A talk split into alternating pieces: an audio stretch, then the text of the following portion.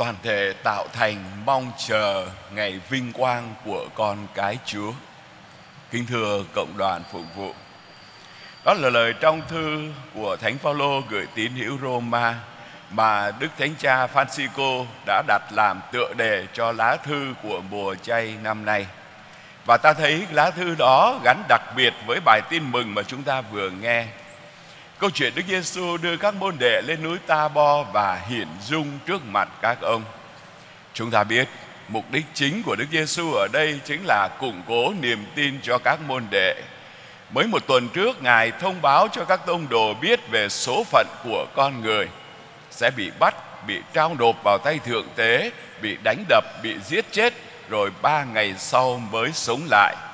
Và giờ đây khi các ông được chiêm ngưỡng vinh quang của Đức Chúa, chúng ta phải biết là khi nói hiện dung thì cũng nói rằng ánh sáng đó vẫn hiện diện nơi Ngài.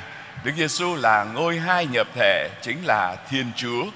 Và vinh quang đó giờ đây các môn đệ được nhìn thấy chứ còn vẫn ở nơi Ngài. Thế nên ngày nay chúng ta dùng cái chữ hiện dung tức là khuôn mặt của người biểu lộ vinh quang sáng láng khiến các môn đệ phải giật mình và ta thấy đó hiện diện trong cái buổi hiện dung ngày hôm nay có ông Môse và ông Elia.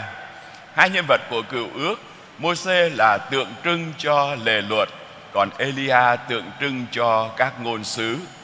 Và các ông đến để nói với Đức Giêsu về gì? Thưa, về cuộc xuất hành người sẽ hoàn thành tại Jerusalem cũng chính là cuộc khổ nạn. Và điều đó cũng coi như là một cuộc bàn giao. Đức Giêsu là đấng ban lề luật mới Đức Giêsu chính là vị ngôn sứ tối cao đã đến. Và những người này đến để nói về Đức Giêsu như người sẽ hoàn thành tất cả những lời hứa của các ngôn sứ và các vị tiên tri trong cựu ước. Các môn đệ giật mình và Phêrô nói cách thẳng thốt, con xin dựng ba lều, một cho Chúa, một cho Môse, một cho Elia. Và ông cũng không nghĩ gì đến các ông cả không dựng lều nào cho chính mình. Và ta thấy có thể đó là một cái niềm vui rất lớn tràn ngập trong tâm hồn của các ông. Cái ngôn ngữ của kinh thánh nói rằng các ông hoảng sợ chính là sự được diện kiến với thiên chúa và nhất là được nghe tiếng phán từ trời cao, đây là con ta, đấng được ta tuyển chọn, hãy vâng nghe lời người. Một cách nào đó chúng ta cũng có thể thấy không chỉ ngày hôm nay Đức Giêsu cho các môn đệ thấy vinh quang phục sinh của Ngài mà cũng là cho tất cả chúng ta những đồ đệ của Chúa biết con đường vinh quang của tất cả mỗi người chúng ta. Đức Thánh Cha Francisco nhắc lại mỗi một mùa chay là là một mùa chúng ta hướng về kỷ niệm cuộc cứu độ của con Thiên Chúa, cuộc khổ nạn và phục sinh của Đức Kitô. Và như vậy mỗi một mùa chúng ta đều hướng đến cái biến cố phục sinh của Chúa và mỗi người chúng ta cũng đều nhớ đến ơn của mỗi người chúng ta được trở thành con của Thiên Chúa, được biến đổi đã đón nhận sự sống từ chính Đức Kitô và chúng ta cũng được kêu gọi để hướng về tương lai cái tương lai mà tất cả mỗi người chúng ta cũng sẽ được chung hưởng vinh quang với con Thiên Chúa trên nước trời. Và đó cũng là điều chúng ta thấy Thánh Phaolô ngày hôm nay trong thư gửi cho tín hữu Philippe nhắc nhở cho tất cả chúng ta quê hương của chúng ta ở trên trời. Tôi đang nhớ hồi bé có một cái bức tranh khá ấn tượng của Alan à, Frederick ông à, vẽ một cái bức tranh tên tựa đề là phù vân. Phù vân nhìn thoáng thì chúng ta thấy đó là hình một thiếu nữ rất xinh đẹp mặc chiếc áo thì mỏng đang ngồi chải tóc trước gương. Thật là quyến rũ. Nhưng mà cái ờ, uh, dụng ý của ông đó là chính là hai chữ phù vân được nói trong sách giảng viên. Mọi sự thế gian phù vân đều chỉ là phù vân mà thôi. Bởi vì cái bức tranh đó nếu chúng ta nhìn xa hơn một chút thì thấy nguyên một cái hình sọ người vâng cái sọ người cũng là cái thân phận của tất cả mọi con người ở thế gian bọt bèo này. Không có gì là tồn tại vĩnh viễn. Và đó cũng là điều thánh phaolô nhắc nhở cho chúng ta trong bài đọc hai ngày hôm nay. Chúng tôi đã nhiều lần phải khóc lên với anh em vì có nhiều sự người sống đối nghịch với thâm giá. Chung cuộc của họ là hư vong và ngài sử dụng một cái hình ảnh theo tôi rất biểu tượng và tôi cũng rất tâm đắc vì nó rất phù hợp với văn hóa Việt Nam.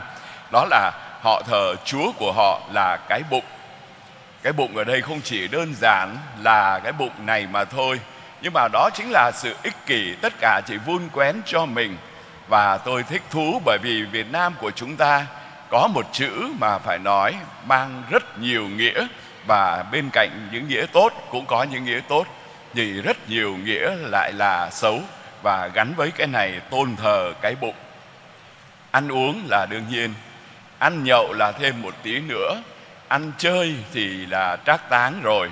Còn thêm một tí nữa đó là chữ ăn đấy.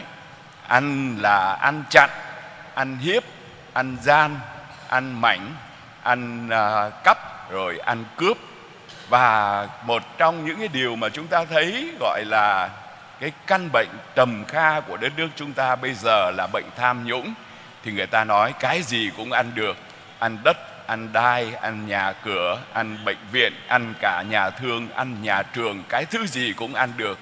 Và đúng là chúa của họ là cái bụng.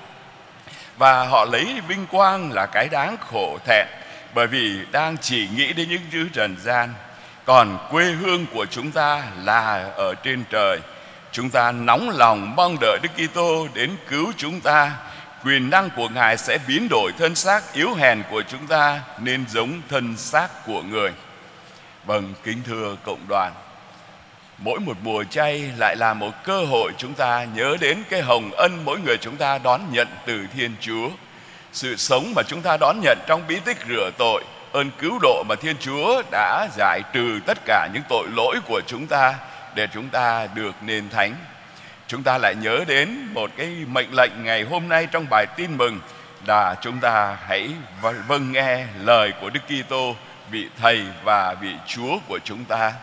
Để rồi cuộc đời của chúng ta không bám víu vào những cái thứ tạm bợ của trần gian, mà chúng ta luôn nhớ đến bước đường của chúng ta là một cuộc hành hương để đi về vinh quang vĩnh cửu.